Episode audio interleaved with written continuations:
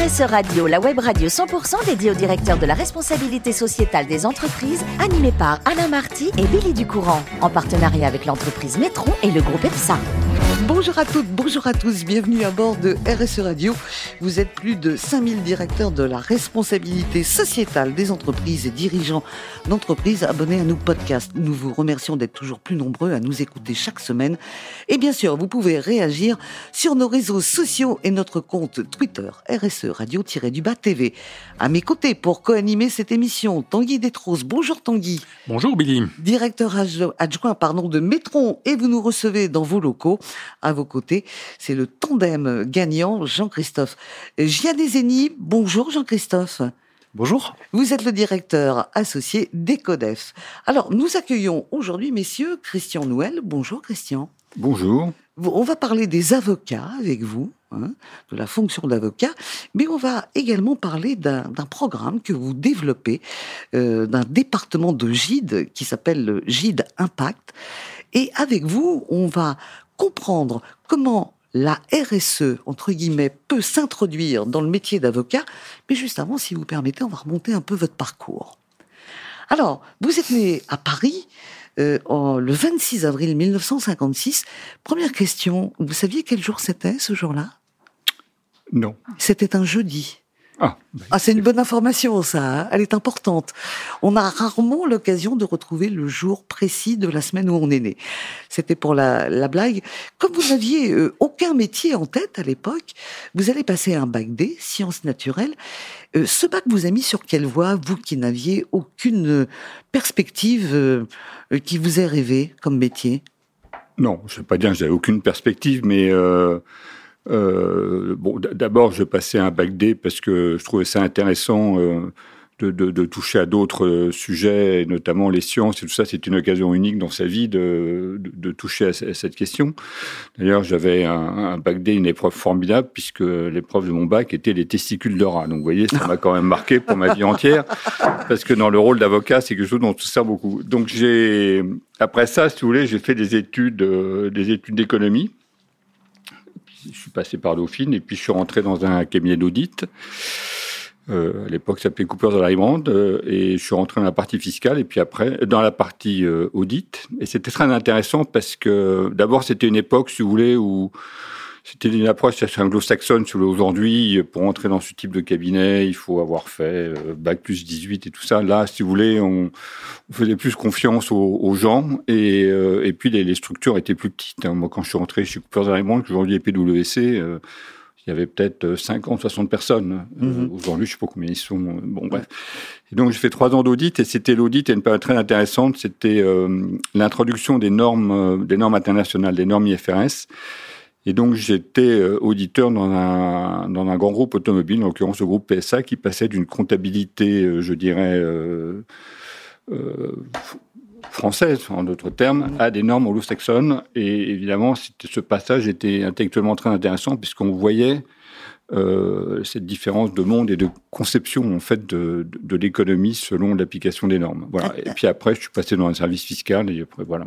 Et après, vous êtes parti du côté euh, des avocats. Et après, voilà, la fiscalité, euh, j'avais fait beaucoup à travers le chiffre. Je trouvais ça intéressant de la faire à travers le, le droit et euh, et j'ai rejoint euh, effectivement un cabinet ce qu'on appelle de niche. Et ça, c'était très intéressant parce que euh, je suis arrivé à une époque de l'époque de la bulle Internet, années, euh, et donc on a eu la chance d'accompagner toute cette population d'entrepreneurs et d'entreprises de croissance, à commencer par à l'époque personnalité qui était emblématique s'appelait Denis Père, qui avait créé une entreprise s'appelait Business Object, qui était la première entreprise française cotée au Nasdaq donc j'ai eu la chance d'être euh, avec euh, mon associé Olivier Edouard son, son conseil. Et ça a été très structurant parce que au-delà de, de, de, ce nouveau modèle, euh, je dirais juridique et économique, euh, on a créé une association qui s'appelait Croissance Plus mm-hmm. pour accompagner les entreprises de croissance des entrepreneurs. Et, et donc là, j'ai beaucoup milité. Le terme est, bah, faut le prendre dans son terme exact pour effectivement euh, faire en sorte que les entreprises de croissance et entrepreneurs aient un, un cadre euh, juridique et surtout fiscal adapté. Alors après Croissance Plus, ça c'est important, vous allez cofonder une fondation mm. qui s'appelle Croissance Responsable. Elle est hébergée par l'Institut de France, donc comme mission d'intérêt général. Quel était le, but et l'objectif quand vous avez fondé, euh, cofondé Croissance pas fondé tout seul. Hein. On était justement toute cette génération euh, d'entrepreneurs. Il y avait Geoffroy Haute Bézieux, il y avait Denis Père, il y avait d'autres entrepreneurs et c'était dit que en fait on avait passé un peu notre vie à à quémander et à se battre sur euh, du court terme. Et on trouvait quand même intéressant, alors aujourd'hui c'est complètement rentré dans le langage commun, de, se poser la question de savoir euh, quel est le rôle de l'entreprise dans la société. Croissance Plus avait toujours une idée du partage de la valeur, mais c'était pas suffisant, il fallait un peu plus loin.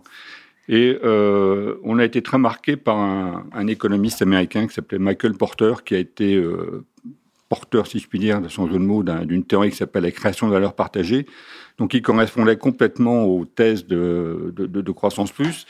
Et on s'est dit, il faut qu'on réfléchisse à la façon de mieux partager la valeur, et c'est pas uniquement la valeur financière, c'est euh, quel est justement le rôle, la place de l'entreprise dans la société. Mmh. Alors aujourd'hui, c'est complètement dans le langage commun.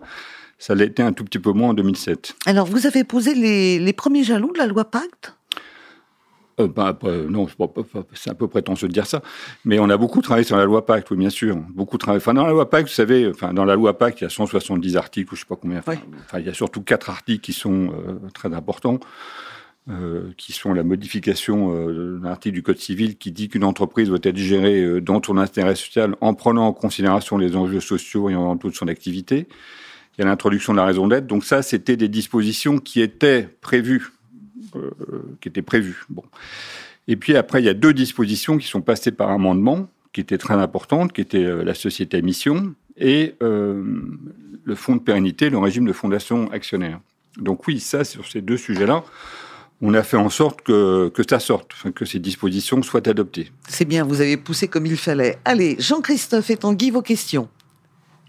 Jean-Christophe. Bonjour Christian. Bonjour. Euh, c'est extrêmement intéressant d'avoir votre recul justement par rapport à tout ça. Euh, on, euh, on parle beaucoup aujourd'hui justement de transparence, de reporting, même si c'est quelque chose qui est, euh, qui, qui, est, qui, est, assez ancien. Tout s'accélère justement avec la réglementation européenne et, le, et, et la taxonomie verte. Aujourd'hui, comment est-ce que vous avez vécu justement cette transition euh, d'obligation de reporting et de transparence des entreprises par rapport à ce que ce que c'était avant, ce que c'est devenu aujourd'hui et ce que ça va être demain? Euh, je vais répondre à votre question, mais euh, en préambule, si vous voulez, ce qui est... Parce que moi, j'ai connu ces deux révolutions, en quelque sorte, la révolution euh, de l'Internet et la révolution d'aujourd'hui. C'est la révolution de l'Internet, le, droit a couru derrière et continue à courir derrière. Là, la révolution qu'on vit en ce moment, elle est, guidée par le droit. C'est-à-dire, c'est, c'est, tout, toute la loi incite voire oblige l'entreprise à, à, rentrer dans, dans, ce tube.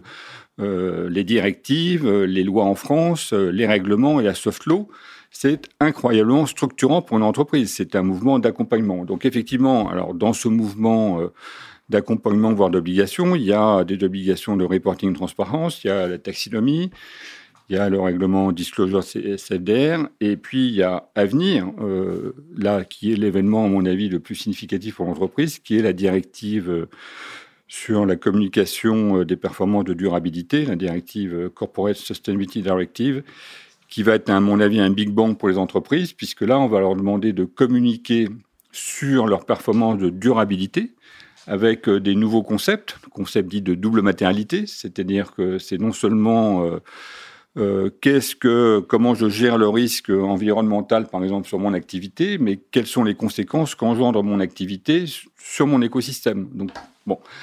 Et ça, ce sont, euh, ce sont des sujets qui vont être extrêmement structurants pour l'entreprise et qui vont agréger justement la taxonomie et tout, ça. Alors, comment les entreprises le vivent? Ben, Elles le vivent un peu comme une punition, on va pas se mentir, parce que c'est extraordinairement euh, complexe beaucoup trop complexe. On parle de taxinomie, sous les, ils ont créé un système qui est d'une complexité inouïe et euh, qui peut même, on peut même se poser la question de savoir si la taxonomie va résister à, à sa complexité. Bon.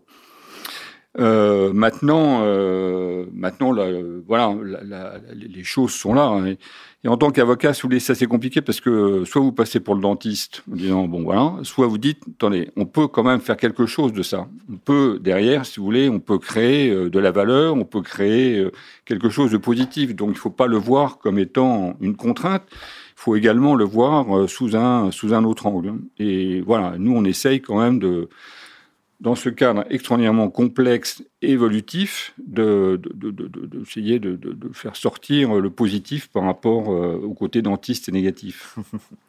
Et vous pensez que ces contraintes à l'échelle de, l'Union européenne euh, peut, à un moment donné, dégrader la performance économique des entreprises dans le cadre d'une performance mondiale? Alors non, là je crois pas. Là, je pense que je pense que d'abord l'Europe a une chance formidable de reprendre en quelque sorte sa souveraineté sur euh, tous ces sujets. Euh, qu'elle a quand même un peu perdu. Euh, L'Europe s'y attelle. Euh, les financements vont vers l'entreprise et une économie responsable. Ça, c'est et pour attirer les financements, ben il faut, faut quand même avoir le régime et la réglementation qui lui convient. Donc non, non, moi au contraire, je pense que ce que fait l'Europe est, est, très va au contraire dans le bon sens et euh, n'est pas nuisible à son économie. Non, pas du tout. Non, non, non. Ce qui, ce, qui, après, si vous voulez, ce qui peut être nuisible au sein de l'Union européenne, c'est des pays qui décident de surtransposer des directives, ce qui est un peu une maladie française. Mais bon, ça. Vous savez quel est le coût de la surtransposition sur le PIB français? Un point et demi. Voilà. Donc, si vous voulez, il y en a qui sont plus mhm. plus malins que nous. Ouais, plus malins. Euh, Tanguy mais j'allais poser un peu la même question, du coup je suis un peu pris de court. C'était effectivement l'impact de, de, de, la surréglementation européenne par rapport à d'autres régions euh, du monde, surtout dans, dans, dans, des, dans des marchés globalisés. Pour vos clients, les, les grandes entreprises qui sont présentes justement dans différentes parties du monde, vous, vous venez de dire l'Europe, je vois ça comme une, une opportunité quelque part par rapport aux, entreprises ou à cette volonté de, de rentrer dans, dans un, mode plus vertueux. Est-ce qu'au sein d'une même entreprise qui a une activité mondiale, on se retrouve du coup avec deux vitesses différentes Ou bien on dit non, non, si l'Europe l'impose et on sait que ça va partir par là, soyons précurseurs dans les autres régions du monde? Alors, euh, bon, d'abord, j'ai dit, on n'a pas que les, grandes entreprises, on a également euh, des PME et des ETI.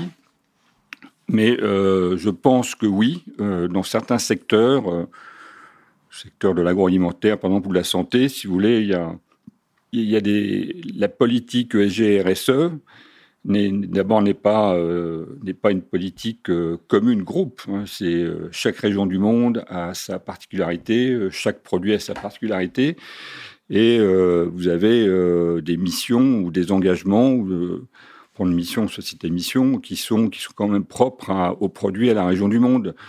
Euh, de toute façon, je vais vous dire, le consommateur, euh, il a, si vous êtes dans du B2C, le consommateur a la même réaction un peu partout dans le monde par rapport à l'entreprise. Donc, si vous voulez, c'est une tendance de fond. C'est une tendance de fond. Il euh, faut pas croire qu'il y a des régions du monde qui sont plus en retard que d'autres. C'est une tendance de fond. Ils sont plus en, retard peut-être sur la réglementation, mais sur la marche, non. Moi, je crois que c'est un. Après, si vous voulez, vous avez des pays, bon, c'est les États-Unis, si vous voulez, le, grand, le grand, la grande affaire du moment, si je puis dire, c'est justement autour de l'information extra-financière, parce que moi je crois que ça, c'est vraiment euh, ce qui va compter. Demain, on évaluera une entreprise, je pense, hein, je suis convaincu par, par rapport à ses performances ESG. Euh, e mm-hmm. Bon, et là, si vous voulez, vous avez soit un modèle européen qui est un modèle euh, très responsable, soit un modèle, euh, je dirais anglo-saxon, euh, l'analyse par les risques, et qui laissera tomber ce principe dit de double matérialité. C'est-à-dire qu'on s'en foutra de savoir euh, l'impact. Or, si vous voulez, vous ne pouvez pas être une entreprise responsable sans prendre en considération votre activité par rapport à votre environnement. Donc, je pense que l'Europe va gagner là-dessus, mais si vous voulez, c'est un, c'est un travail de titan. Mm. Alors, euh, Jean-Christophe et, Tanguy, pour terminer, euh, je voudrais vous signaler que Christian est un, fan de football. On en a parlé. Euh, mais vous vouliez dire un mot sur la Coupe du Monde de foot au Qatar Vous m'avez ah dit, j'aimerais bien. Alors, alors bon, j'aime bien le foot, mais j'aime beaucoup le rugby aussi et, et d'autres sports. Mais le Qatar, ça vous tenait à cœur. Alors, je vous laisse une minute, pas plus, parce qu'on est presque à la bourre. Le Qatar, euh, ce que dit dans la presse, c'est 6500 morts euh, d'accidents du travail, c'est euh, des conditions environnementales absolument désastreuses.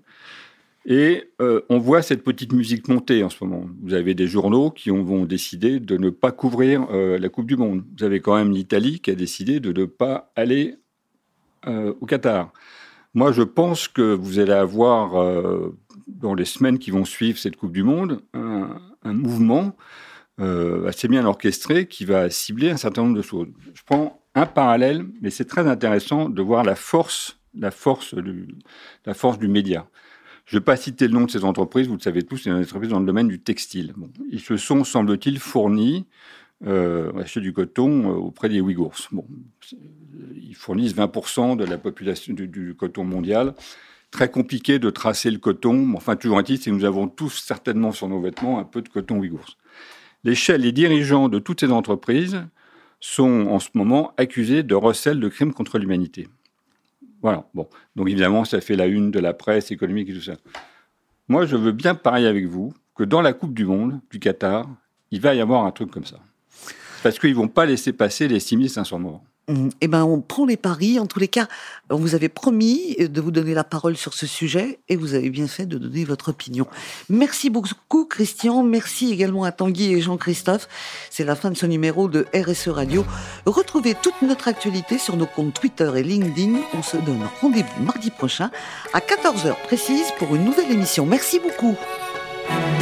L'invité de la semaine de RSE Radio, une production b2b radio.tv en partenariat avec Nitron et le groupe EPSA.